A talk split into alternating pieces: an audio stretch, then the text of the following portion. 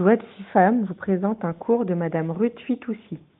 Donc, si chacun de nous arrive à admettre dans nos vies que comme dans la Megillat Esther, tout semble injuste, confus, on est tous complètement embrouillés, surtout après la période difficile qu'on vient de, vivre pendant euh, plus de deux ans, etc.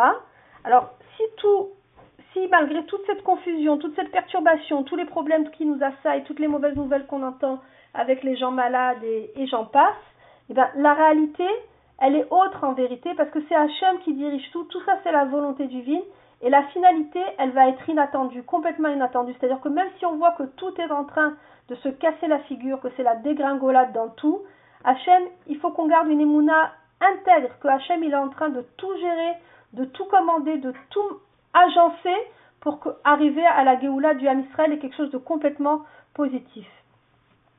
Alors, euh, ça reste quand même surprenant que euh, on, glorifie tellement la Megillah Esther, alors que concrètement, dans la, cette Megillah, en plus, il n'y a pas de miracle. Il n'y a aucun miracle. Tout se fait de manière entièrement naturelle. Alors, et, on en fait une Megillah. Il n'y a pas le nom de Dieu. Ça commence par une histoire d'un homme dépravé. Euh, et en plus, il n'y a aucun miracle qui se passe en apparence. Parce que c'est quoi la définition du miracle? C'est quand il y a des lois de la nature que l'on connaît, qui sont régies depuis la nuit des temps, et d'un coup il va se passer quelque chose qui va à l'encontre des lois de la nature. Mais ça, c'est pas du tout ce qui se passe dans, la Megillat Esther. C'est par exemple ce qui s'est passé quand Kadash Baruch il a ouvert la mer Rouge et que les, Hébreux sont sortis d'Égypte à pied sec. Ça, c'est un miracle. C'est ce qui s'est passé quand les, femmes euh, elles accouchaient six enfants et que, et que, et que, les, les Paro n'a pas réussi à tuer les enfants juifs. Parce que euh, Yochevet et, et, Myriam, elles, elles, ont refusé de les tuer. Ça, ça s'appelle des miracles alors, qui sont contre nature d'accoucher six enfants et que tout, tout vienne de manière parfaite. Quand Yehoshua il va faire la, la conquête des Israël, qui va se battre et qui va voir que si le soleil se couche, il va perdre la bataille et qu'il a besoin que le jour reste encore un petit peu pour gagner jusqu'au bout, avoir la victoire, il va prier pour que le soleil il arrête sa course et qu'il fasse jour encore euh, quelques heures et le, le, soleil il va briller encore quelques heures. Ça, ça s'appelle un miracle. C'est contredire les lois de la nature. Ça, ça s'appelle des miracles. Et dans la Megillah, il n'y a pas ça du tout.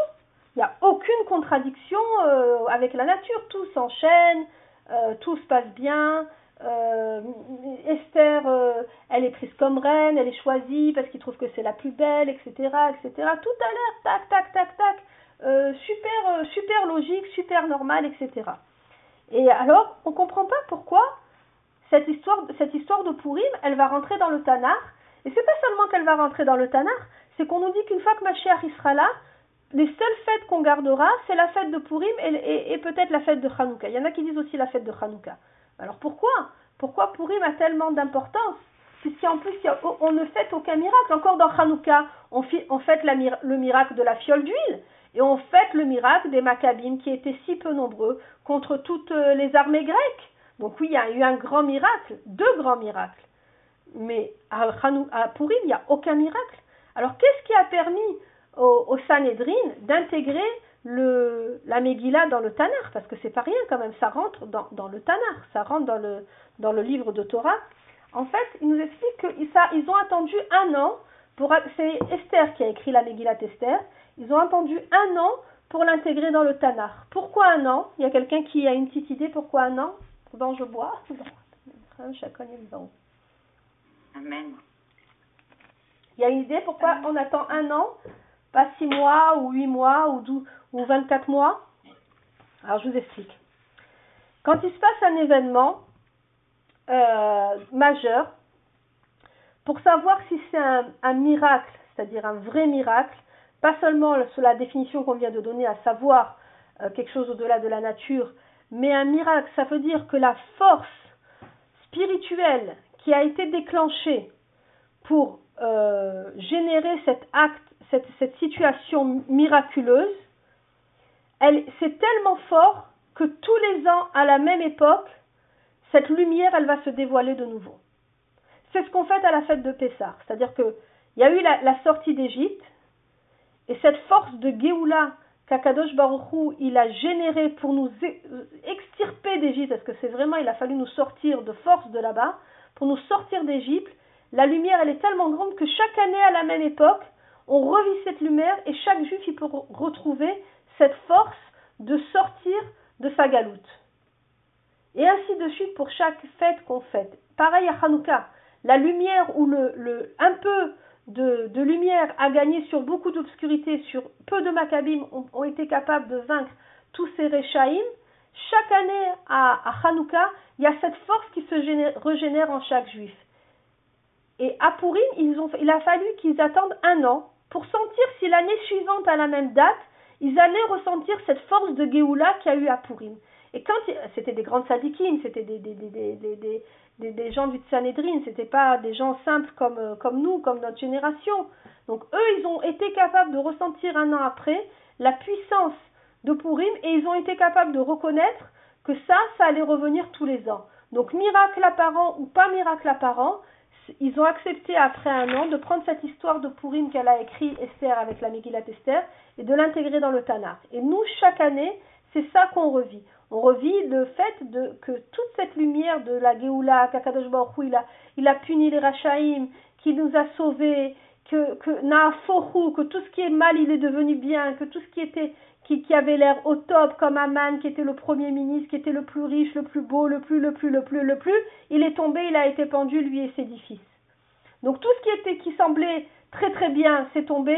Les juifs qui étaient au plus bas, qui avaient un décret, Shalom, de mort sur eux, ils ont gagner, les, gagner leurs ennemis, ils ont même récupéré leurs biens dans certains cas et ils ont été sauvés. Donc on voit bien qu'il y a eu Naaforu, tout a été transformé. Et chaque année à Purim, il y a cette force qui se renouvelle que tout peut être transformé. Donc il ne faut pas euh, négliger du tout ce jour.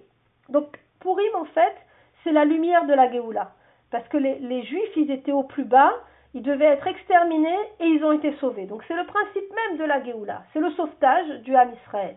Maintenant, il y a une très belle définition de la qu'est-ce que c'est la galoute et qu'est-ce que c'est la Géoula? La galoute, donc, c'est quand le juif on est en exil et la Géoula, c'est quand on est libéré de tout exil. J'ai entendu une très belle définition que je voulais partager avec vous. Il y a un Rav qui a dit que la galoute, en fait, c'est quand c'est Malchut Adam, quand c'est l'être humain qui règne sur, sur les juifs, ça s'appelle la galoute. Et la Géoula, c'est quand ça sera Malchut Hashem. Quand Dieu il, régnera sur le monde, alors ça c'est la Géoula.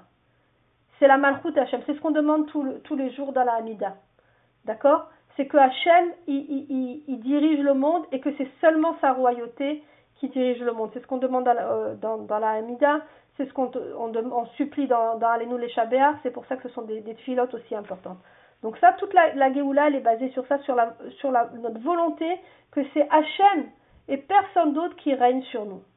Donc on a compris que tout venait d'Akodesh Baruch On le sait, mais on ne le voit pas. Comme dans la Megillah. Nous, on est exactement comme dans la Megillah. C'est-à-dire qu'on sait qu'Akadosh Baruch il dirige tout, on le sait au fond de nous-mêmes, mais on ne voit pas. C'est comme tout à l'heure, on parlait des Ukrainiens. D'un côté, on a de la peine qu'il y a des gens qui meurent et des femmes et des enfants qui meurent. D'un autre côté, on se dit, mais peut-être que cela, c'est les Gilgoulim de tous les Réchaïm qui ont torturé des milliers et des milliers de juifs. On est nous-mêmes perturbés. Qu'est-ce qu'on comprend, nous, des contes d'Hachem? On comprend rien du tout. On sait, on sait qu'Hachem, il fait que le bien. On sait qu'on va vers une finalité qui est bonne. Mais au jour d'aujourd'hui, dans notre réalité, on comprend rien. On comprend rien du tout. Rachel, tu es d'accord avec moi qu'on comprend rien? Rachel? Oui, tu es d'accord. Je suis sûre que tu es d'accord. en fait, Akadosh Baruch dans notre monde, il fait un principe de cache-cache, c'est-à-dire qu'il nous fait, il y a des apparitions. On a des moments de, des moments de, de, de, de, grandeur, des moments de gloire quand on, on va fêter Purim, on va fêter Hanouka, on va fêter Pessah. On se rappelle des moments où Hachem s'est dévoilé au Ham Israël, il a été proche de lui, il a fait des miracles pour nous. Et puis après, nous, dans notre vie de tous les jours, eh ben, on n'a pas l'impression de voir Hachem, quoi. On voit des galères, on voit des gens malades, on voit des guerres, on voit des Covid, on voit, on voit des gens qui ont des problèmes d'argent, on voit, on voit, on voit, on voit, on voit. On voit pas Hachem. Non, non, non, non, non, le Covid, arrête-toi. Hein. Le Covid, on sait que ça vient. Hein. Non, mais attends, y a, ça, ça, a quand même bouleversé. Non, mais on s'en fiche, qu'est-ce que c'est le Covid Mais pendant deux ans, là, le monde, il a arrêté de tourner. Le résultat, il est que, on va pas philosopher maintenant d'où vient le Covid, quelle est l'importance du Covid, on s'en fiche maintenant. Maintenant, mais en tout cas, pendant deux ans, le monde il a arrêté de tourner. Il y a des gens qui ont perdu leur parnassa, il y a des gens qui ont été malades, il y a des gens qui ont. Voilà, moi c'était le, le, le, le, mariage de mon neveu, j'ai pas pu voyager. Donc ça, nous a bouleversé nos vies quand même cette histoire. Ça a bouleversé la vie de chacun, chacun à son niveau. Donc il y a eu des chamboulements terribles. C'est pas la question maintenant qu'est-ce que c'est le Covid? C'est, pas du tout le débat. Mais ça a tout chamboulé. Ça a chamboulé la planète. D'accord? Les avions, les hôtels, les, réservations, les, les, les travails, les gens qui ont perdu leur boulot, tout, tout, tout, tout. Donc en fait, Hachem, il fait avec nous un principe de cache-cache. Qu'est-ce qui se passe quand on joue à cache-cache? Il y en a, il y a plusieurs personnes qui se cachent, il y en a un qui se met un petit peu en retrait, et après il dit, allez, je vais les trouver, je vais commencer à chercher mes copains. D'accord? Mais réfléchissez à la philosophie du truc. Dès le moment où celui qui veut chercher qui veut trouver, il se dit je vais trouver. Pourquoi il dit je vais trouver? Parce qu'il sait qu'il y en a qui sont cachés. Si c'était pas caché, il commencerait même pas à chercher. Vous me suivez jusque-là? Donc ça veut dire que si tu sais qu'ils sont cachés et tu les vois pas, ça prouve, si tu les cherches, qu'ils existent. Parce que s'ils n'existaient pas, même cachés, tu les chercherais même pas.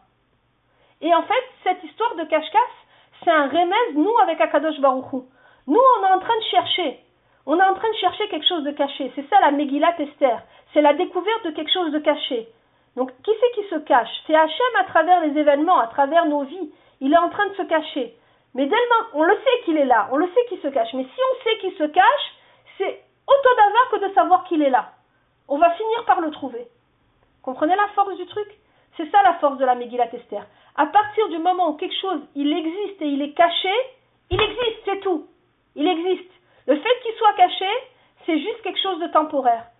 À nous de trouver. Donc maintenant, le travail, il, est dans notre main. Donc après, quand il y aura la Géoula, aujourd'hui, ça, on le sait que tout vient d'Hachem, etc., etc. Mais quand il y la Géoula, on va pas le savoir, on va le vivre, on va le voir, ça va être complètement différent. Là, on sait au fond de nous-mêmes qu'Akadosh Baruch il est en train de faire la justice, que c'est compliqué, mais on va arriver à la Géoula, on le sait. Mais là, maintenant, on va plus le savoir. La Géoula, ça va être une lumière qui va nous inonder, on va le vivre, on va voir, on va vivre la, la, le émet d'Hachem, on va vivre la malchut d'Hachem, la, la d'Hachem. C'est ça la Géoula. Et c'est ça ce qu'on veut arriver. On veut plus être dans la partie de cache-cache. Ça y est, on veut trouver maintenant. C'est ça la Géoula. C'est qu'on on va, on va trouver Hachem. Donc des fois, les gens, ils désespèrent parce que tellement ils cherchent, ils truquent, ils machin, ils voient que les malheurs, ils retombent, machin, ils croient plus. Ils croient plus, non, mais je peux plus, c'est trop compliqué, il y a trop de guerres, trop de malheurs, trop de trucs. Et les gens, ils, tombent dans le désespoir. C'est pour ça que le message de Rabbeinu, c'est le désespoir n'existe pas. Le désespoir n'existe pas parce qu'il sait que dans notre génération, on va avoir tellement de choses euh, compliquées et qui vont nous embrouiller la tête au dernier moment que les gens, ils vont baisser les bras. Et en fait, il y a une histoire très très belle d'un jour d'un homme qui est parti voir euh, Rav Karl Bach et lui a dit euh, Rav, voilà, moi je veux vous dire, je crois pas en Dieu. Je crois pas. Je crois pas. Je peux pas. je, ce Dieu, je crois pas. Vous savez ce qu'il lui a répondu, le Il lui a dit, moi non plus, je crois pas. Alors, le gars, il était choqué. Il était choqué que le lui dit, je crois pas en Dieu. Il lui dit, oui, je crois pas. Au Dieu que toi, tu crois, moi, je crois pas au Dieu que toi, tu crois. Toi, tu crois qu'il y a un Dieu qui est méchant. Tu crois qu'il y a un Dieu qui veut punir. Tu crois qu'il y a un Dieu qui cause des malheurs dans le monde. Tu crois qu'il y a un Dieu qui veut qu'il y ait les gens qui, qui soient malades et qui souffrent. Tu crois qu'il y a un Dieu qui veut faire des guerres et qui veut nous punir à chaque chose qu'on fait.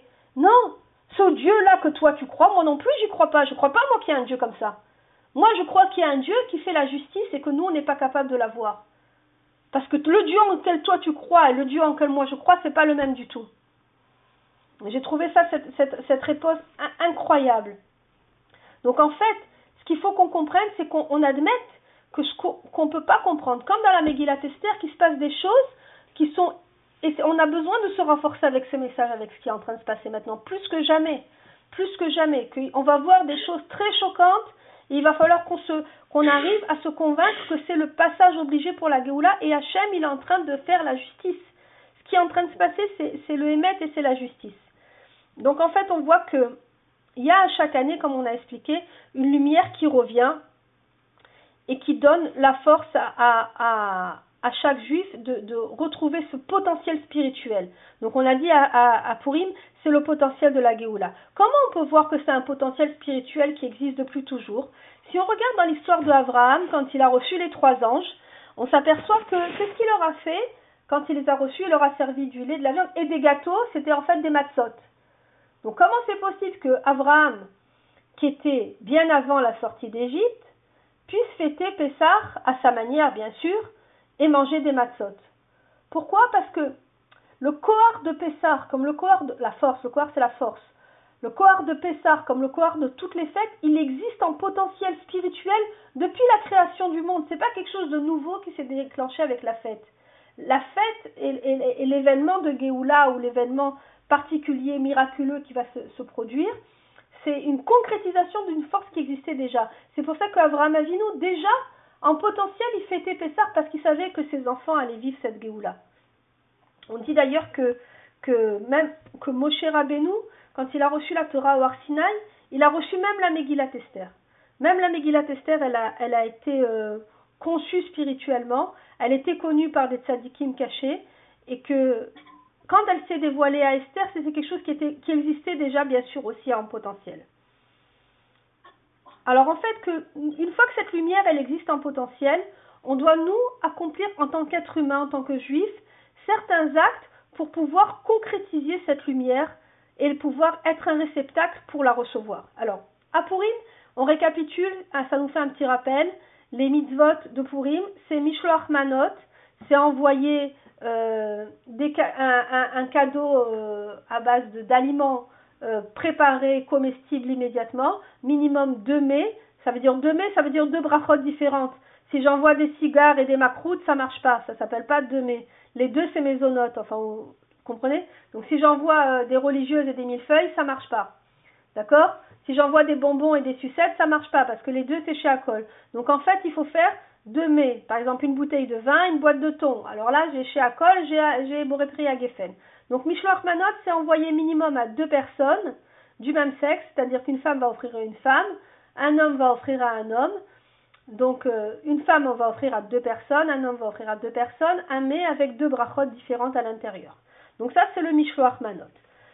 Matanot la Evionim, c'est donner euh, une somme d'argent à... Donc Mishloach Manot, c'est du manger, vraiment vraiment. Matanot Yavim, c'est une somme d'argent qui correspond à euh, au prix d'un repas.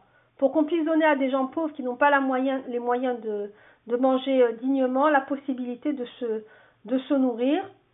Donc, c'est Matanot et c'est une mitzvah obligatoire à Purim. Ensuite, on a le Machatzit Shekel, c'est quand on donne, à l'époque où on était dans le désert, il y avait eu le recensement. Donc pour recenser les juifs, on avait, pour pas compter, parce qu'on n'a pas le droit de compter les juifs, on a demandé à chacun de donner un demi-shekel, machatzit à shekel. Et cette mitzvah, elle se perpétue jusqu'à aujourd'hui et on donne à Purim le machatzit à shekel. Donc chaque année, il faut vérifier à combien ça équivaut à peu près. Et euh, on donne en général dans les synagogues, les institutions, les associations, énormément d'associations, de, de, synagogues sont habilitées à recevoir ce machatzit à shekel ou le matanot la. Ensuite, le michté, tout le monde connaît. Donc on fait un très très grand repas avec de la viande. C'est obligatoire qu'il y ait de la viande pendant ce repas, de la viande de bœuf. C'est préférable que du poulet. Euh, du vin, du vin rouge, c'est préférable que du vin blanc. Et euh, un très très grand repas avec du pain ou on fera motzi, c'est obligatoire, c'est Seudat Mitzvah. Et le top, c'est de faire des chalotes comme Shabbat, d'accord? Pas acheter des petits pains ou des trucs si vous, avez l'habitude de faire les chalotes. Alors pour Purim aussi, il faut faire les chalotes, Bezrat Hashem. Et la mitzvah aussi incontournable, la lecture de la Megillat Esther. Donc on a cinq mitzvot principales à Purim. Mishloach Manot, Matanot la Evionim, Machatzit Shekel, le Mishté et la Megillat Esther. Donc en fait, on voit qu'à travers ces mitzvot, on va pouvoir avoir le réceptacle pour accueillir la lumière d'Hachem, la lumière de la Géoula et se rapprocher d'Hachem. Rabbi Nathan, il explique dans la Torah bête du Likute Moharan, euh, qu'est-ce que c'est la tfila merkazit? C'est quoi la, la tfila principale? C'est ici le Teilim Pne Elai, tournez-vous vers moi, dirigez-vous vers moi. Alors pourquoi Rabbi Nathan il nous explique que ça c'est l'essentiel de la tfila? Parce que si Akadosh Baruch il vient et il nous dit venez vers moi, ça veut dire beaucoup de choses ce message. C'est deux petits mots qui veulent dire beaucoup de choses. Déjà, si quelqu'un il te dit viens vers moi ou rappelle-moi ou on se rappelle ou on va se voir ou viens me voir, ça veut dire déjà une première chose c'est qu'on se connaît. Tu vas pas dire quelque chose comme ça à quelqu'un que tu connais pas. Donc déjà c'est une reconnaissance d'Akadosh Baruch envers son peuple. Deuxièmement, ça veut dire que la personne qui dit ça, elle est en attente d'une communication, elle est en attente d'une relation, elle est en attente d'une discussion minimum. Donc c'est quelque chose de très fort. Et troisième chose, qu'est-ce qui va découler de, cette communication, de cette relation? C'est une action, parce qu'en général, quand on parle, c'est après, c'est pour agir. Donc, pne et comme ces deux petits mots très courts où Hachem, il, il nous dit venez vers moi, ça veut dire énormément de choses, qui nous reconnaît en tant que peuple, qui veut communiquer avec nous et qui veut agir avec nous, qui veut qu'on agisse et qu'on soit son, peuple et lui. On, donc, on reconnaît à travers ça qu'Akadosh Baruch c'est notre créateur, c'est lui qui maîtrise tout, c'est lui qui comprend tout, et on se soumet à la dimension divine. On se soumet à tout ça, mais pour l'instant, on veut bien tout ça, mais on voit rien. Donc maintenant, on va faire des filotes, comme elle a dit Rava tout à l'heure. On va faire il beau des doutes, on va se rapprocher. Même si maintenant, on est dans l'obscurité totale. On est, on, plus on va, plus on avance, plus c'est compliqué, plus la situation extérieure elle se complique. Il faut savoir une chose, c'est qu'on dit à l'aube de la Géoula, c'est comme la nuit. Vous savez que la nuit, euh, avant qu'on arrive au lever du jour, les dernières heures de la nuit, on dit elles sont les plus sombres. C'est une image avec notre parcours de galoute, c'est-à-dire qu'à la fin de la galoute, les, les, épreuves et les difficultés seront de plus en plus difficiles jusqu'à ce que d'un coup arrive la lumière. Donc c'est exactement nous ce qu'on est en train de vivre. Et pour l'instant, il faut qu'on se renforce et qu'on comprenne que tout était sous le contrôle d'Hachem, que même si on ne voit pas, même si on ne comprend pas, on doit se, se renforcer dans notre émouda. En fait, cette histoire de Pourim, c'est un acompte sur notre compréhension dans le futur, parce que dans le futur, on n'aura plus de problème. On verra Hachem de manière évidente, et tout ce qui s'est passé pendant presque 6000 ans, ça nous, paraîtra d'une logique et implacable, d'une justice divine euh, à, toute épreuve, et tout nous, nous semblera parfait. Mais ça, on aura cette compréhension que dans le futur. Alors quand nous, maintenant, on lit l'histoire de la Megillat Esther d'un bout en bout, et qu'on voit à quel point c'était compliqué et à quel point finalement tout a super bien marché et on comprend pourquoi il a tué Vashti pour en fait prendre Esther, etc. et qu'on comprend tout le déroulement des choses, ça nous donne un espoir. En fait, cette Megillat Esther, c'est un, c'est une image pour te dire, t'as vu comment c'était la Megillat Esther? Eh bien ta vie, c'est la même chose. Patiente, tu vas voir, tu vas tout, tout, tout va rentrer dans l'ordre. Tout ce qui va te sembler le plus biscornu, comme ce roi ivre qui demande à sa, à sa, à sa reine des choses complètement indécentes, tout ce qui te semble plus discornu, c'est ça qui va emmener à, à, à une, à une à une, à une Yeshua, une finalité heureuse. Et ça, c'est un avant-goût de notre vision, la vision qu'on aura quand on, aura Mashiach. En fait, c'est comme si on prenait une bouffée d'air jusqu'à ce que nous aussi on voit le dénouement et qu'on comprenne tout. Ensuite, il y a une, très belle notion que nous explique euh, Rabbi Nathan aussi, sur le fait, vous avez déjà peut-être entendu ça, qu'Akadosh Baruch il, met des tfilines. Il a cette filine, et de la même manière que nous, on dit chez Israël, Hachem Elokeinu, Hachem Echad, euh, à, à Kadosh Baruch il dit que, que dans cette filine que qu'il aime Israël, que son peuple élu c'est Israël, et qu'il est attaché. Il a dit Ruth Echad. Hein? Il a dit Ruth Echad. Donc il est. euh, et donc, il, il, il, de la même manière qu'un juif, tous les jours, il met ses téphilines et il dit Shema Israël, Hachem Elokeinu, Hachem Echad. Hachem, il dit, c'est une image, bien sûr, qu'on est incapable de comprendre, mais dans l'idée, c'est des notions spirituelles. Il, Hachem, il a cette filine, puisqu'on dit que Moshe Rabbeinu, il a vu le nœud des tefilines d'Akadosh Baruch Cette filine, il y a marqué que, que que Israël, c'est son peuple élu et qu'il aime, qu'il aime, le Ham Israël. Donc on se dit, mais comment c'est possible que, que, que puisque Dieu n'a pas de corps, n'a pas d'image, en gouf, gouf, comment c'est possible qu'on parle des tfilines d'Hachem? C'est des choses qui sont bizarres dans notre compréhension, c'est des choses qu'on a du mal à, capter. Bon, on peut, admettre, mais c'est un, peu dur à comprendre. En fait, il comprend que, quand on parle de mitzvah, c'est pas seulement la mitzvah dans l'action comme nous on la vit, comme nous on la comprend. Chaque mitzvah, en fait, c'est une force spirituelle. C'est comme une, une, force potentielle qui peut déclencher des choses. Donc, en fait, quand Kakadosh Baruch on dit il fait des mitzvot, en fait, il déclenche des, des forces potentielles spirituelles qui vont nous permettre à nous ensuite d'agir.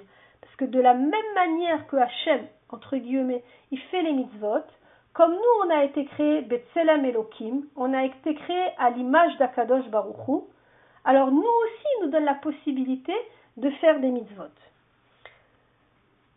Et donc, comme on a la possibilité de faire des mitzvot, comme Hachem, on a la possibilité d'agir au niveau spirituel. C'est-à-dire que chaque mitzvah qu'on va faire, elle va déclencher quelque chose au niveau spirituel de précis. Nous, on n'a pas forcément la notion de qu'est-ce qu'on déclenche quand on va faire Shabbat, qu'est-ce qu'on déclenche quand on va quand on veut mettre une jupe plus longue, qu'est-ce que va qu'est-ce qu'on déclenche quand on va faire Tzedaka. On sait que c'est du bien, on sait que c'est bien, mais qu'est-ce qu'on déclenche là-bas dans les mondes spirituels On n'en a strictement aucune idée. On est convaincu que c'est bien, donc on le fait. Euh, avec une, émouma, une ce qu'on appelle, une, une, une, foi naïve, euh, confiante.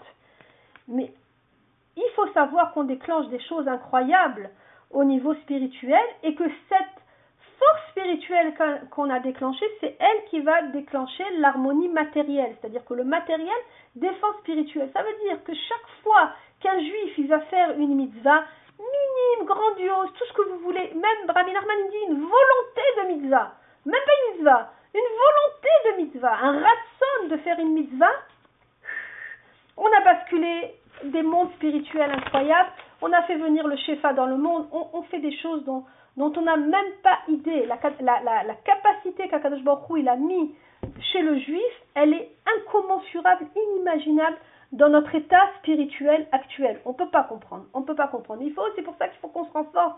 Parce qu'on ne sait même pas ce qu'on est en train de faire, mais on a une force colossale. Grâce à la, par exemple, quand on fait la, on va étudier la Torah, on va donner la Tzedaka, on va faire Shabbat, on influence en fait le monde entier avec l'accord d'Akadosh Baruch C'est comme Akadosh il nous a donné une arme à travers cette mitzvah. On est en train de faire des choses, on ne sait même pas ce qu'on fait, mais on sait que ça marche. D'accord? C'est comme maintenant, il y a les nouvelles technologies avec le, laser.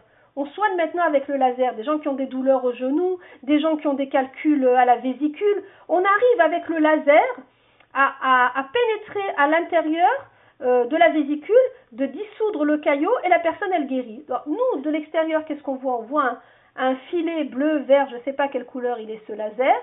On ne sait pas exactement comment ça marche, mais le laser, il pénètre la peau, il pénètre la vésicule, il va euh, déclencher la dissolution des caillots. Il va, ce laser, euh, alors qu'il est indolore, inodore, invisible, il ne fait aucune lésion sur la peau, il va pouvoir calmer des douleurs au genou ou calmer des douleurs d'arthrose. Alors, c'est quelque chose qu'on voit. Par exemple, le laser, on peut le voir à peu près. Mais qu'est-ce que ça fait à l'intérieur? Qu'est-ce qu'on comprend? On ne comprend rien du tout. On ne comprend rien. Pourquoi cette lumière, cette chaleur, je ne sais pas comment on peut appeler ça, ce laser, qui passe, d'un coup à l'intérieur, il va régler le problème? Mais c'est dément. C'est absolument dément. C'est-à-dire qu'il y a une force dans ce laser que si on n'est pas scientifique ou physicien ou je ne sais quoi, on ne peut pas comprendre. On le voit, on l'admet, mais on ne peut pas comprendre vraiment. Eh ben nous, c'est pareil. Avec nos mitzvot, on est comme ce laser. On est en train de, de, de générer quelque chose d'incroyable, de régler des problèmes dont on n'a pas idée, on ne sait pas comment. Donc il ne faut pas louper ce potentiel. Il ne faut pas louper ce potentiel. Akadosh Baruch Hu nous a donné une force colossale.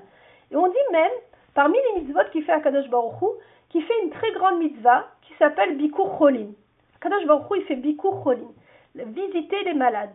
Alors pourquoi Rabbi Nathan nous explique qu'est-ce que ça veut dire qu'Akadosh Baruchou il fait Bikur Cholim? Alors il nous dit Rabbi Nathan quelque chose, j'ai trouvé ça extraordinaire. Il dit, il explique, il donne, il donne un machal, il donne un exemple. Il dit si un membre de la cour royale, il est malade, pas quelqu'un du peuple, quelqu'un qui vit dans le château, un marquis, un baron, une princesse, je ne sais pas ce que vous voulez, un ministre, il est malade. Le roi, il s'inquiète pour lui parce que ça fait partie de son équipe, ça fait partie de son staff, il a besoin de lui. Et le roi, à un moment donné, il veut aller le voir, il veut aller, voir ce qui se passe, il veut lui faire Birkour. À ce moment-là, ce malade, on va dire que c'est le ministre pour simplifier, le ministre qui est malade, on va pas lui dire, euh, comme il fait d'habitude, tu dois suivre, tout le protocole pour rencontrer le roi. D'habitude, quand il doit rencontrer le roi, il faut d'abord qu'il parle au secrétaire, qu'il parle au truc, qu'il prenne un rendez-vous, qu'il s'habille d'une certaine manière, qu'il rentre à une certaine heure. Bon, il y a tout un protocole royal à suivre pour pouvoir rencontrer le roi à certaines dates, certains, ok. Mais là, on va rien exiger de lui. Il est couché dans son lit, il est alité, il peut plus bouger, il a de la fièvre, il est à l'article de la mort. On va rien exiger de lui, ni de s'habiller, ni prendre rendez-vous, ni quoi que ce soit. Il n'y a aucun protocole royal là. C'est le roi qui va venir, qui va taper à la porte, il va dire Qu'est-ce qui se passe? Où tu en es? Mais dans quel état tu es? Qu'est-ce qui t'arrive? Dis-moi qu'est-ce que je peux faire? Je t'envoie encore un docteur? Vous imaginez un petit peu la scène Vous voyez bien que là, on est complètement en dehors de la routine, euh, de la routine normale. Et en fait, Rabbi Nathan, il nous explique que c'est qui ce ministre malade? C'est nous. C'est nous, on est dans la galoute. Dans cette galoute dans la qu'on est en train de vivre maintenant, on est tous rasés shalom comme des malades parce qu'on est embrouillé, parce qu'on est perturbé, parce qu'on comprend plus rien, parce qu'on essaye de raisonner et on n'arrive même plus à raisonner, parce qu'on entend un raf qui nous dit comme ça, un autre qui nous dit comme ça, et celui-là il nous dit comme ça, et on parle avec quelqu'un, il nous prend pour un fou, et on veut s'exciter, on nous dit calme-toi, on veut se calmer, on nous dit excite-toi. Tout ce qu'on fait, on est contredit sans arrêt. Vous n'avez pas remarqué? Est-ce que vous avez remarqué ça? Vous vivez pas ça encore plus de jour en jour? Que chaque chose qu'on fait dans votre vie personnelle, dans tout ce qu'on fait, on fait blanc, on te dit pourquoi tu fais blanc. Tu fais noir, pourquoi tu fais noir? On est contredit en permanence. Et des fois, on se dit, on va se taire. Je peux plus, je vais me taire. Et on dit, mais pourquoi tu te tais, pourquoi tu dis rien? Et si tu parles, pourquoi tu parles? On est constamment contredit au point que la personne, elle sait plus ce qu'elle doit faire. Elle sait plus. On est complètement perturbé. Complètement perturbé en permanence à titre individuel, au niveau familial, au niveau euh, du travail et au niveau de tout le âme Israël. Tu voyais bien comment Israël est, jugé, contredit, accusé dans le monde de tout et de tout et de rien en permanence. Donc nous, on est complètement perturbés, on est complètement embrouillés entre l'attirance vers la, matérialité, notre volonté de s'améliorer dans le spirituel. On est constamment tiraillés par ces deux choses complètement ambivalentes. Et on est comme des malades, on est comme des malades mentaux, on n'arrive plus à réfléchir avec le Yishuvadat, avec la compréhension et, être posé pour arriver à, faire que notre compréhension, on arrive à la passer à l'action. On n'est plus capable, on est complètement déstabilisé en permanence.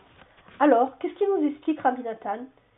Alors Hachem, il vient nous rendre visite. Quand on est trop malade, comme on est nous maintenant, qu'on est dans un brouillard total, on ne sait pas où on va, on sait qu'on y va, mais on ne sait pas ni où, ni comment, ni quoi. Du, ni quoi. Hachem, il vient, il va nous rendre visite. Mais quand il va nous rendre visite? C'est quand ces moments où Hachem, il vient nous faire Bikur Cholim? Rabbi Nathan nous explique c'est deux fois. Hanouka et Purim. Deux fois par an, le roi des rois, il descend et il va voir chaque juif. Il va voir son peuple. Comment on peut voir ça? Comment on peut voir ça? Le ministre, on lui a rien demandé. On lui a pas dit ni tu t'habilles, ni tu vas signer le protocole, ni tu vas voir le secrétaire, ni tu choisis tel jour et tel jour, c'est les jours de visite. Rien. Rien. Purim et Hanouka, c'est pareil. Vous avez remarqué, Purim et Hanouka, c'est pas Yom Tov. Il n'y a pas de Yom Tov. Quand c'est Yom Tov et c'est Shabbat ou c'est des jours de Gdusha, il y a tout un préparatif très compliqué. Il faut nettoyer la maison, il faut préparer du manger à l'avance, il faut faire les courses en fonction, il faut mettre des habits spéciaux dignes de Shabbat et dignes de Yom Tov on va se laver juste avant la fête ou juste avant, ou juste avant, juste avant pour être parfaitement propre à l'entrée de la fête, à l'entrée du Shabbat. On va faire un qui-douche, on va sanctifier la journée, et toute la journée, on peut plus travailler. On est en déconnexion avec, avec la matérialité. On se connecte avec Rachem à travers la tfila, à travers les mitzvot, à travers ce, cette absence de travail et de toute matérialité. Ça, c'est la Gdusha, on est habitué à ça, on sait qu'on va faire cet effort pour se connecter à Hachem. Pour Im il n'y a plus rien.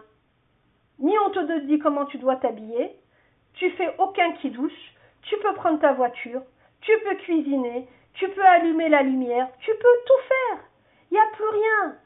C'est din relais, c'est-à-dire tu es comme un malade, on n'exige plus rien de toi. Te demande même pas de faire un qui douche, on te dit même pas de te laver avant la fête, on te dit même pas d'allumer de, de, nettoyer ta maison pour accueillir la douche de la fête, rien. Demande plus rien. Sois là et sois capable de recevoir le roi et de lui faire un sourire quand il arrive.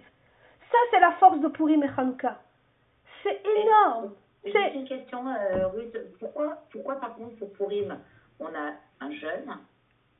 D'accord? Le jeûne, c'est un souvenir du jeûne qu'ils ont fait. C'est juste un souvenir. C'est pas une contrainte par rapport à la fête. Le jour de la fête, c'est le jour de Purim même où on fait les michtés, où on va boire, on va manger. D'accord, mais, mais, mais alors à ce moment-là, pourquoi pour Hanouka, on se souvient pas de... de... On se Euh, souvient tous les soirs, on, tous les soirs on allume, on se souvient du miracle. Ouais. Mais on fait rien. Il n'y a pas de jeûne parce qu'il n'y a pas eu de jeûne à l'époque.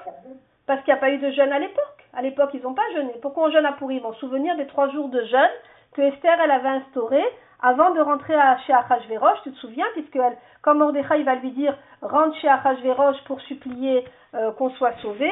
Elle dit je ne peux pas rentrer chez Achashverosh. Ça fait un mois qu'il m'a pas convoqué.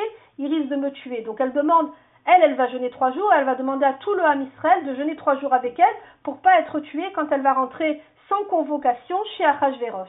Donc en fait, on jeûne nous en souvenir de ce jeûne que Esther Amalka elle a institué. Mais c'est pas une partie inhérente de la fête. La fête c'est le lendemain. Ce qu'on fête nous, c'est Purim le lendemain. Tu comprends? Donc.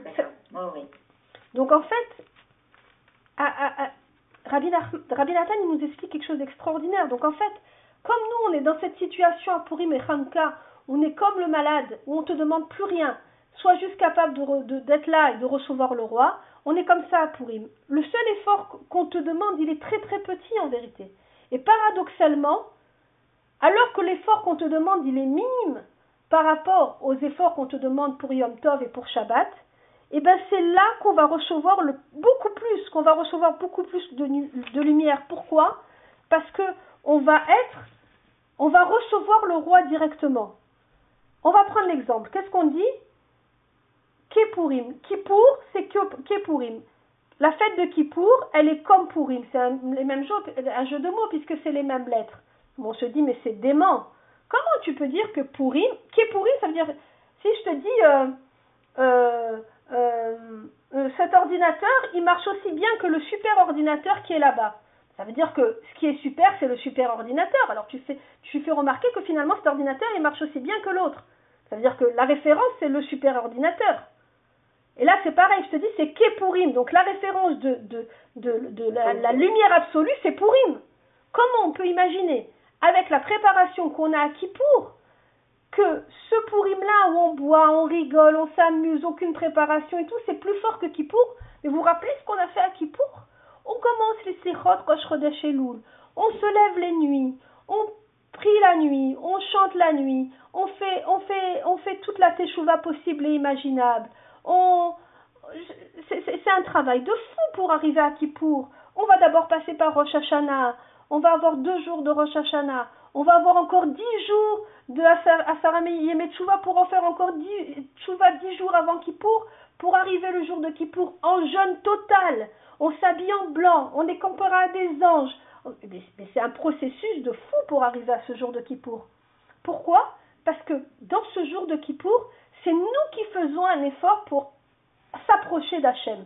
Donc on a besoin de déployer des forces, mais énormes, énormes pour se reprendre. Parce que c'est nous qui faisons le chemin vers Hachem.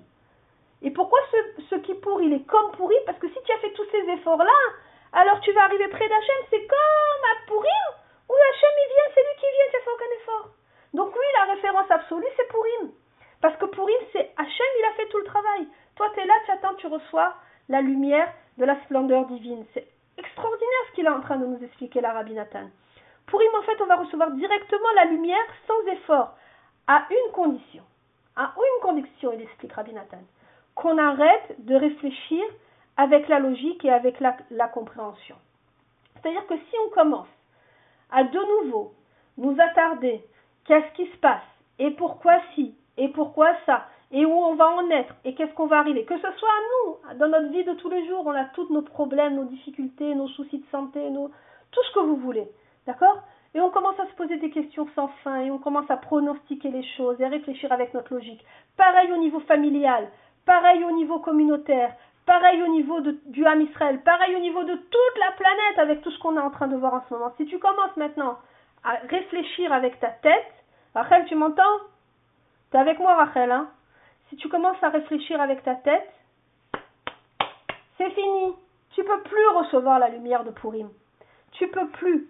C'est pour ça que, parce qu'il faut que tu te déconnectes de l'analyse. Tant que tu vas rester dans l'analyse et que tu vas analyser les choses avec de la logique, C'est comme dans l'histoire de attend, tu regardes en apparence un Megillat Esther, il n'y a pas le nom de Dieu, il n'y a aucun miracle, il n'y a rien, zéro, welou. Si toi tu commences à analyser ta vie comme tu lis l'histoire de la Megillat Esther de manière euh, extérieure, tu dis, il n'y a rien, ça marche pas l'histoire. Moi je vois pas, je vois pas où est-ce que l'intervention divine. Attends, attends, tu vas voir la fin. Arrête de réfléchir, arrête de réfléchir. C'est ça le message de Purim. Fais confiance, ferme tes yeux, avance. Hachem, il t'a dit, fais la Torah, la mitzvot, accroche-toi, fais la hardoute, fais la tfila, renforce-toi. C'est tout, c'est tout. Arrête d'analyser. Et le Gog ou Magog. On, bien sûr qu'on a besoin d'apprendre, bien sûr qu'on a besoin de comprendre, bien sûr qu'on a besoin de, comprendre ce qui se passe autour de nous. Je ne vous ai pas dit à ce point de fermer les yeux. Mais le jour de Purim, se renforcer dans cette émouna-là, parce qu'il y a cette force-là ce jour-là, qu'on ne comprend rien, rien du tout. Hachem, il est en train de diriger tout tout et de la meilleure manière, combien ça peut nous paraître tordu, difficile, injuste, dur, tout ce que vous voulez, c'est la meilleure manière. Hachem, il nous aime. Et ça, il faut qu'on déconnecte notre sechel le jour de Purim pour pouvoir euh, être un réceptacle pour cette lumière. C'est ça le message qu'il nous donne Rabbi Nathan. Et d'ailleurs, on le voit, le jour de Purim, qu'est-ce qu'on fait? On a une joie de mesurer, c'est la musique, c'est la fête, on se déguise on, on essaye de même plus apparaître comme on apparaît normalement. On change d'apparence, on donne une apparence complètement. il faut avoir une joie délirante. Ouais, une joie délirante, c'est-à-dire qu'il faut rentrer dans l'extrême. On est tout dans l'extrême à Pourim. C'est la joie extrême, c'est une autre apparence que l'apparence qu'on a tous les jours, de sorte qu'on soit méconnaissable. C'est le vin jusqu'à l'ivresse, dans la mesure, bien sûr, où il faut très précisément, il ne faut pas perdre les pédales, on n'a pas le droit de faire du mal à soi-même, on n'a pas le droit de faire du mal aux autres et pas le droit de transgresser la Torah. Tant qu'on ne transgresse pas ça, on peut se saouler. Une nourriture exagérée, tout est dans l'excès à Purim. Alors que dans, notre vie de tous les jours, dans la Torah, on nous, on nous incite à la modération, à la stabilité, à l'équilibre. Et d'un coup, à Purim, hop, tout bascule dans la démesure. Pourquoi? Parce que le message, c'est arrête de réfléchir, arrête, il n'y a plus de réflexion fait confiance et au point de se saouler. Donc s'il y a plus de si on, la personne elle s'est saoulée, elle est au point de dire euh, Arur Arur Mordechai Baruch Haman, c'est que ça y est, elle a perdu perdu le fil. C'est ça qu'on veut. Tu perds le fil. Perds le fil, c'est Hachem qui a le fil, c'est pas toi. C'est ça le message de, de la fête de Pourri. Donc en fait, le Ika de ce que je vous ai ce soir, c'est ça. C'est que Rabbi Nachman, il nous dit qu'il y a plusieurs sortes de simcha. Quand on va arriver à cette simcha démesurée de Purim, va, il va nous expliquer qu'en fait, il y a plusieurs niveaux de Simcha. Il va nous faire comprendre que la fête de Purim, je vais vous le démontrer, elle est à un niveau tellement haut qu'on va pouvoir en un seul jour accéder à tous les niveaux de Simcha existants. Premier niveau de Simcha, c'est la Simcha qu'on connaît, la plus simple, la Simcha extérieure. La, la qui va de l'extérieur vers l'intérieur. Je m'explique. La joie, la musique, bien manger, être entre amis, rigoler, entendre des bonnes nouvelles, tout selon la Torah et les mitzvot, bien sûr. On ne parle pas de choses, shalom, euh, qui ne sont pas selon la Torah. Des choses qui viennent de l'extérieur et qui nous réjouissent. Qu'est-ce qui nous réjouit? Des bonnes nouvelles, un bon repas, être en famille, être entre amis, écouter de la musique, écouter un shiur Torah. Tout ça, c'est des choses extérieures qui viennent, qui nous remplissent et qui nous procurent un sentiment de joie. Ça, c'est la joie première. Ensuite, Rabbi Nathan, il explique il y a aussi, par exemple, une autre sorte de joie. Donner de la tzedaka aux pauvres. Alors ça, ça leur apporte de l'espoir, on leur montre qu'on donne de l'attention. Et à Purim, on reçoit de l'espoir, car on fait attention à nous, mais on fait aussi attention aux autres. Et ça, c'est la deuxième forme de simcha. La deuxième forme de simcha, c'est le contraire. C'est quand moi, j'ai quelque chose à l'intérieur de moi, et je suis prête à le partager avec l'autre. Quand je fais tzedaka, quand je vais faire Mishloach Manot, et quand je vais donner une partie de moi à l'autre, c'est une preuve d'amour. Je vais, je vais créer un lien avec l'autre. Et ce lien avec l'autre, il va me procurer de la simra. Donc, l'une est l'inverse de l'autre. Une, c'est quelque chose d'extérieur qui va venir vers l'intérieur et qui va me procurer la simra. La deuxième, c'est quelque chose que j'ai à l'intérieur que je vais donner à l'autre et qui va me provoquer de la simra. Donc, en fait, la simra, dans ce deuxième cas, il est synonyme de netina, il est synonyme de dos.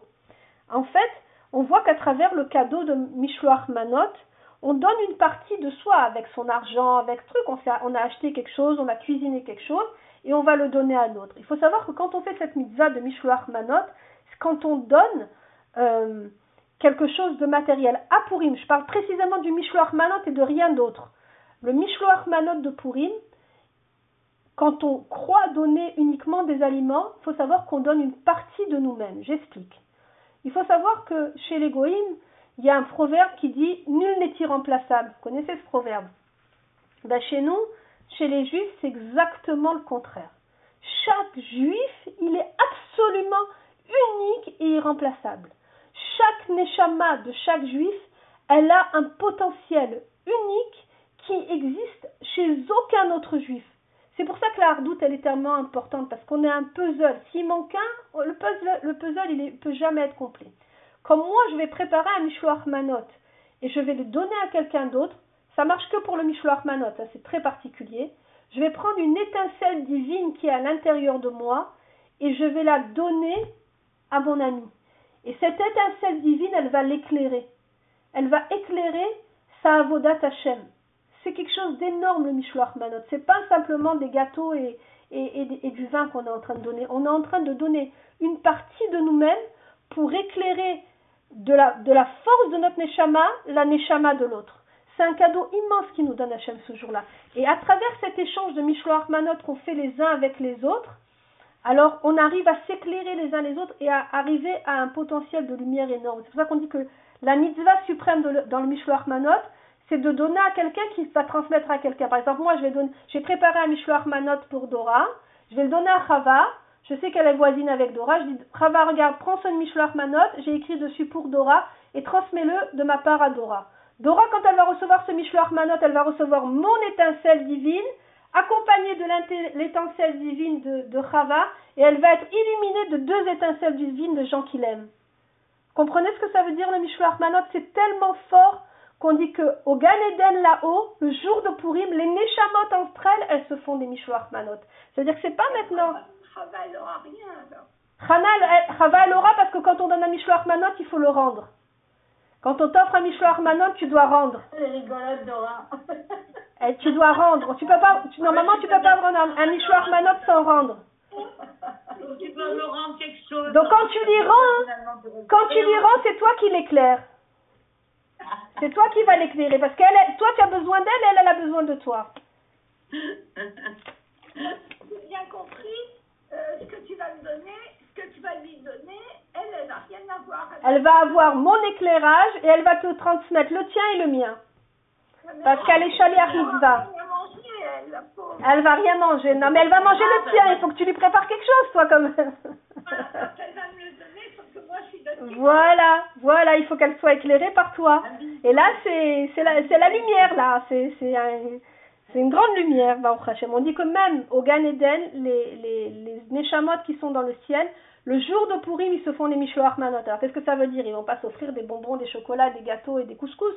Non, ça veut dire qu'ils ils- ils ont le jour de Purim, de la même manière que nous, on a cette force dans la matérialité qui se révèle être spirituelle, les, Neshamot dans le ciel, elles ont cette force spirituelle où ils s'échangent entre eux des étincelles d'âme qui leur donnent des forces, une interaction de force entre eux. C'est-à-dire qu'il y a une, le Mishloach Manot qu'on vit dans la matérialité ici, il est spirituel ici et il est vécu même en haut dans, les âmes qui sont plus de ce monde. Vous imaginez comme c'est comme c'est fort ce Mishloach Manot Donc en fait, euh, Rab- Rabbi Nachman, après, il nous explique maintenant, il y a une troisième sorte de simcha. Donc, on a dit la première simcha, elle vient de l'extérieur vers l'intérieur. La deuxième simcha, elle vient de l'intérieur vers l'extérieur. La troisième simcha, elle est de dire, je me trouve là où je dois être. Et je suis actif. C'est-à-dire qu'une personne qui, par exemple, a un but dans la vie, elle a des choses qu'elle a voulu faire dans sa vie, et elle y arrive, alors, elle a une satisfaction d'être arrivée à quelque chose de positif. Elle a une satisfaction de même si elle a eu des échecs dans sa vie, même si elle a eu des déboires, et bien au jour le jour, elle essaye d'être une bonne personne. Elle essaye d'être une- d'être d'être au bon endroit. Elle essaye de faire de son mieux dans sa Avodat Hashem. Elle essaye, elle essaye, elle essaye. Et ce sentiment de toujours euh, vouloir bien faire, être, faire le mieux, le mieux qu'on peut, euh, savoir qu'on a fait quelque chose de bien, tout ça, ça nous procure un sentiment de, j'ai envie de dire, de satiété mentale. On se sent rassasié, on se dit, voilà, j'ai fait ce qu'il faut. j'ai fait ce qu'il faut avec un tel, j'ai fait ce qu'il faut avec, euh, avec, avec dans, dans le, milieu familial, j'ai fait ce qu'il faut avec ma communauté, j'ai fait ce qu'il faut avec mes amis. Et tout, toute cette, donc c'est pas vraiment intérieur-extérieur, c'est un bien-être personnel qui, nous procure de la simra. Rabbi Nathan, il, dit en fait que même le peu de bien que je fais doit déjà me réjouir. C'est-à-dire que je ne dois pas dire mais je suis pas une sadéquette finalement. Bon j'ai pas toujours faire Shabbat j'ai pas toujours mangé cachère faut pas non plus euh, délirer quoi. Combien je peux me réjouir euh, truc? J'ai une vie simple moi hein. J'ai pas des vies euh, trucs. Eh ben non. Rabbi Nachman il nous dit non le peu que tu as fait la volonté que tu as eu de faire réjouis-toi de ça tu dois avoir une, jouissance énorme de ce peu que tu as fait parce que prends en compte que ce peu que tu as fait dans notre génération, on le fait avec beaucoup de difficultés, beaucoup d'empêchements. Surtout une femme qui fait la tsniout, c'est mirobolant. Quand vous voyez les affiches, quand vous voyez la mode, quand vous voyez le truc, mais pourquoi une femme elle aurait envie d'être noire Pourquoi une femme elle aurait envie de mettre des jupes longues et des trucs? C'est complètement à l'inverse de tout ce qui se passe autour. Les influences négatives, les critiques des uns et des autres, mais combien, combien, c'est de la folie. On est plus libre de, de penser et d'agir comme on veut, tellement on a une influence et un regard euh, accusateur d'une pensée collective qui est complètement euh, euh, autre et différente de la Torah. Et tout ça, c'est des empêchements qui fait que chaque petit effort qu'on fait, il est énorme aux yeux d'Hachem, il est énorme. Et c'est ça que Rabbi Nachman il vient nous dire dans la Torah Resh Bet, la Torah Zamera, que le peu de bien qu'on fait vient avec beaucoup de difficultés et d'empêchements, et donc ça a une très très très grande valeur. Donc en fait, on s'aperçoit que Rabbi Nachman, il dit encore une chose. Il y a encore une sorte de simcha qui arrive, c'est la simcha du sechel, la simcha mia c'est-à-dire la simcha qui vient de, de la compréhension, de l'intelligence. Et là, qu'est-ce qu'il faut dire avec cette, cette, analyse, cette intelligence? Il dit, il explique, il dit, le raisonnement qu'on doit avoir, c'est de dire, ça me suffit le peu de bien que j'ai fait, le peu de bien que je vois pour être joyeux, pour être heureux. On peut être heureux même loin de la perfection, parce que la, la, la simcha, elle est rouhanite, la simcha, elle est spirituelle. Et dans le, la mentalité, dans la culture occidentale, si tu n'es pas parfait, tu es un nul. C'est comme ça. Si tu n'es pas, tu n'as pas réussi ça, tu es un nul. Tu n'as pas réussi ton. Hein?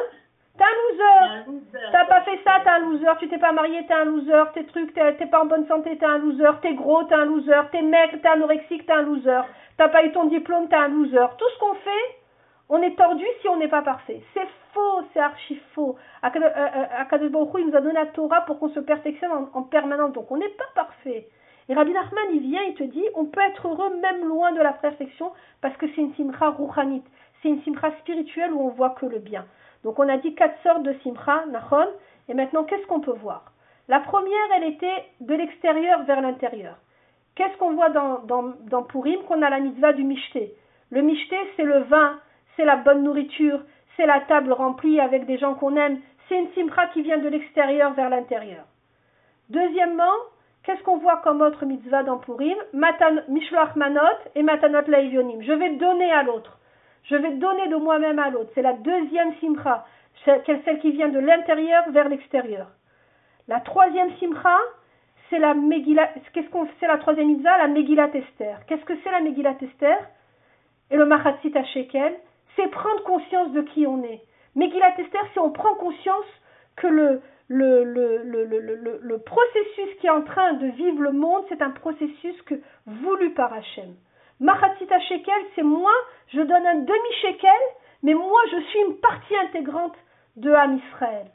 C'est-à-dire qu'à travers ces deux mitzvot, Machatzita shekel et Megillat Esther, on comprend notre simcha intérieur. On comprend qu'est-ce que ça veut dire, la, simra que Rabbi Nachman nous a expliqué, celle qui vient de notre état parce qu'on est de qui on est, et le peu qu'on fait, même en donnant ce demi-shekel, ce machatzit à shekel, ça, ça nous procure une simra parce que c'est la simra du sechel. T'as donné un demi, qui tu es? Qui tu es? Tu es une princesse du Ham Israël. Tu es une pièce essentielle du puzzle du Ham Israël. Et on comprend qu'à travers toutes les mitzvot de, Purim, on accède à tous les niveaux de Simcha que Rabbi Nachman nous a décrits. la mitzvah d'intérieur-extérieur, la, la qui va de l'extérieur vers l'intérieur, de l'intérieur vers l'extérieur, la mitzvah de qui on est et la mitzvah de la compréhension du bien que l'on fait. Et c'est ça les mitzvot qu'on qu'on essaye de faire le jour de Purim. Et c'est pour ça que le jour de Purim, on peut accéder à une simcha à nul autre pareil. Parce qu'on a atteint les quatre niveaux de simcha qui existent dans le monde. Et pour conclure, dans le Likuta Alachot, Rabbi Nathan nous dit encore quelque chose de magnifique. Il dit Purim, Lachon, Pirurim. Vous comprenez ce que je dis? Purim, Lachon, c'est comme si on dit du langage de Pirurim. C'est quoi Pirurim Pour celles qui cuisinent et qui font les courses, quand on achète la chapelure, ça s'appelle ici Piruré Lechem. Les miettes de pain. Pirurim, c'est les miettes. C'est les miettes Pirurim. La, la, chapelure. La chapelure, hein, ils appellent ça Piruré Lechem, les miettes de pain. Donc en fait, il explique Purim, Lachon Pirurim. C'est-à-dire Purim vient du mot miette. En, en, hébreu, ça sonne comme un jeu de mots parce que c'est quasiment les mêmes lettres. En fait, il explique que les miettes de bien que l'on fait, elles sont inestimables. Si la personne se sent faible et incapable, alors elle prend les miettes de bien et leur donne de l'importance. Alors c'est ça, il explique Rabbi Nachman, la guerre contre Amalek. Parce qu'Amalek, il veut quoi? Il veut nous détruire en nous disant, mais toutes les manières, à qui tu veux faire croire que tu vas faire une mitzvah? Regarde toutes les avérotes que tu as fait. T'es un nul. À qui tu veux faire croire que tu veux t'améliorer dans ci ou dans ça Mais pendant des années, t'as pas mangé cachère. Pendant des années, t'as fait ci. Pendant des... Arrête, arrête tes histoires. Regarde qui tu es. Regarde-toi dans un miroir. Amalek qui veut nous mettre devant nos erreurs pour nous décourager. Rabbi Nachman, il vient te donner le message à l'envers. Il vient te dire, regarde le peu de bien que tu as fait. Prends les miettes. Prends les miettes. Afilou, prends le, la volonté de bien que tu as fait et que tu n'as jamais réussi à faire. Prends ces miettes-là et tu te regardes dans la glace et tu dis, moi, j'ai voulu faire. Moi, j'ai réussi à faire ces miettes-là. Et avec ces miettes-là, Naafok, où tu transformes tout. C'est les miettes, c'est pour ça qu'il dit Pourim, il achante Pirourim. C'est-à-dire avec ce Pourim, comment tu vas réussir, réussir à tout inverser? Le mal en bien, le bien en mal Tu vas réussir à tout inverser avec les miettes. Les miettes de bien que tu as fait. Regarde ce qu'il dit aussi Rabbi Nachman. Il dit un peu c'est bien, mais beaucoup c'est encore mieux. Nachon, nachon. Nachon, nachon, nachon. En fait, quand on va, on va, nous, euh, Dora, ça c'est pour toi ce que je dis spécialement, parce que tu avais été souvent étonnée quand on parlait de l'attachement au tzaddik et de l'importance de s'attacher au tzaddik. Donc là, en fait, il explique que euh, pourquoi c'est important les miettes Parce qu'on sait que, un peu, comme il dit Rabbeinu Bechaye, un peu de lumière repousse beaucoup d'obscurité. Et le tzaddik, il va avoir la force, grâce au peu de bien qu'on a fait, de réunir lui au niveau spirituel tout le bien que chacun qui est attaché au tzaddik va faire pour le porter vers quelque chose de commun et l'élever au niveau spirituel. C'est pour ça que l'attachement au tzaddik, il est, très fort. Le tzaddik, il va être capable de récupérer les miettes, de les faire monter à un très haut niveau, et c'est ça la force de Purim. En fait, si on se rappelle, chacun, on se rappelle du ratson qu'on a eu de faire le bien, on va, ça va nous, nous, donner le courage de ne pas tomber. En fait, il ne faut pas se rappeler de la faute. Oui, mais j'ai mal fait, oui, mais j'aurais pas dû faire ça, oui, mais trucs. Rabbi Nachman, toujours, il dit si, lui, Rabbi Nachman dit si j'avais fait une erreur, mais grandiose, mais énorme, mais énormissime, eh bien, je continuerai comme si j'avais rien fait. Nachon Ravat, souvent tu as entendu ça. C'est-à-dire que maintenant, oublie, oublie le mal. Tu as fait chouva, oublie, oublie. Concentre-toi sur le bien, sur ta volonté de bien. Parce qu'en fait, le désespoir, il va commencer quand? Le, désespoir, il va commencer quand la, personne, elle se dit Non, mais c'est trop dur, mais finalement, j'arrive pas, déjà j'ai chuté, déjà truc, j'arrête, j'arrête. Et puis après, j'arrête. Et puis toutes les tu sais quoi? Je m'en fiche. Ça me fatigue toutes ces histoires. Les cours, pas les cours, les mitzvot, ci, ça. Et la personne, elle rentre dans un je m'en foutisme. C'est le pire. Dès le moment où la personne, elle rentre dans le je m'en foutisme, elle se déconnecte et après cette déconnexion, c'est le désespoir. C'est ça que Rabbi Nachman, il vient, il te dit, le désespoir n'existe pas. Il te dit, viens et donne de l'importance à toutes les, petites choses que tu as fait. Alors, il y a deux sortes de teshuva. Soit une teshuva absolue, totale, tu as réussi à te rapprocher d'Hachem, super, génial, magnifique, ça c'est super. Soit une teshuva où tu comprends que tu n'es pas dans le bon, tu as une volonté de t'en sortir, tu as une volonté de faire mieux, mais concrètement, t'arrives pas toujours. Donc tu, tu réussis, tu échoues. Comme je sais que c'est le cas pour beaucoup de personnes que je connais, par exemple avec la Tniout. Elles essayent, et puis elles rechutent, et puis elles remettent le pantalon, Et puis après, elles refont, elles font, l'effort de mettre la jupe quand elles vont à la synagogue. Et elles rechutent, elles remontent, mais finalement, j'y arriverai jamais. Mais c'est, trop dur, mais c'est compliqué. Non, ça aussi c'est une teshuva. Le fait que tu recommences et tu réessayes et que tu as le ratson à chaque fois, c'est aussi une teshuva. C'est ça qui nous explique Rabbi Nachman. Il n'y a pas que la teshuva absolue, ça y est, je me suis habillée comme Sarah, mais nous, machin. Il y en a qui peuvent, il y en a qui peuvent pas. Alors, les deux, les deux, c'est, les deux, c'est bien. Les deux, c'est des processus où il ne faut pas se décourager. Amalek, lui, il va nous, il va nous persuader. Regarde, toujours on parle quand on dit, parle de Rabbi Nachman, émettre la amito, la mita, la vérité absolue. Pourquoi? Parce qu'il y a plusieurs vérités. Regardez, Amalek, lui, il vient avec le Hémet. Il vient avec le Hémet. Il te dit, regarde, mais qui tu es, toi? Qui tu es? Tu n'as pas mangé cachère, tu n'as pas fait Shabbat, tu as fait ci, tu as fait ça, tu as fait... À qui tu veux faire croire maintenant que tu vas faire euh, tes tout? Mais regarde-toi en face, ça marche pas. C'est le Hémet. C'est vrai, c'est Hémet. Donc c'est le Hémet de Amalek. Rabbi, euh, nous, avec la Torah et les mitzvot, Rabbi Nathan, il vient nous expliquer non. Le, le Hémet, la Amita, c'est pas ça le vrai Hémet. Le émet, c'est en nous montrant notre bonne volonté, toute la bonne volonté qu'on a eue. Ça, c'est le vrai émet, le vrai ratson que tu as. Parce que le ratson du juif au départ, le vrai ratson initial, il est de faire le bien. Après, il y a l'influence extérieure, il y a les, fréquentations, il y a les machins, il y a l'envie de gagner de l'argent, il y a, la, volonté de faire une carrière, et qui font que on passe à autre chose, des Shalom. Mais le ratson du juif, à la base, il est de faire le bien. Donc le Hémet, la Hamita, c'est pas ce qui nous décourage. Le Hémet, c'est qu'on est des gens bien. Le Hémet, c'est qu'on a le Ratson. Le Hémet, c'est qu'on est dans la Tchouva. Et ça, on doit se raccrocher à, ça.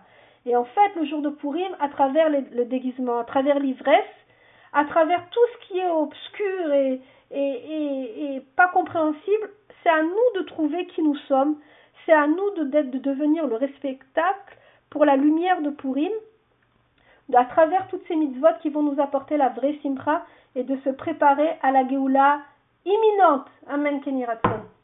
Pour recevoir les cours Joie de vie femme, envoyez un message WhatsApp au 00 972 58 704 06 88.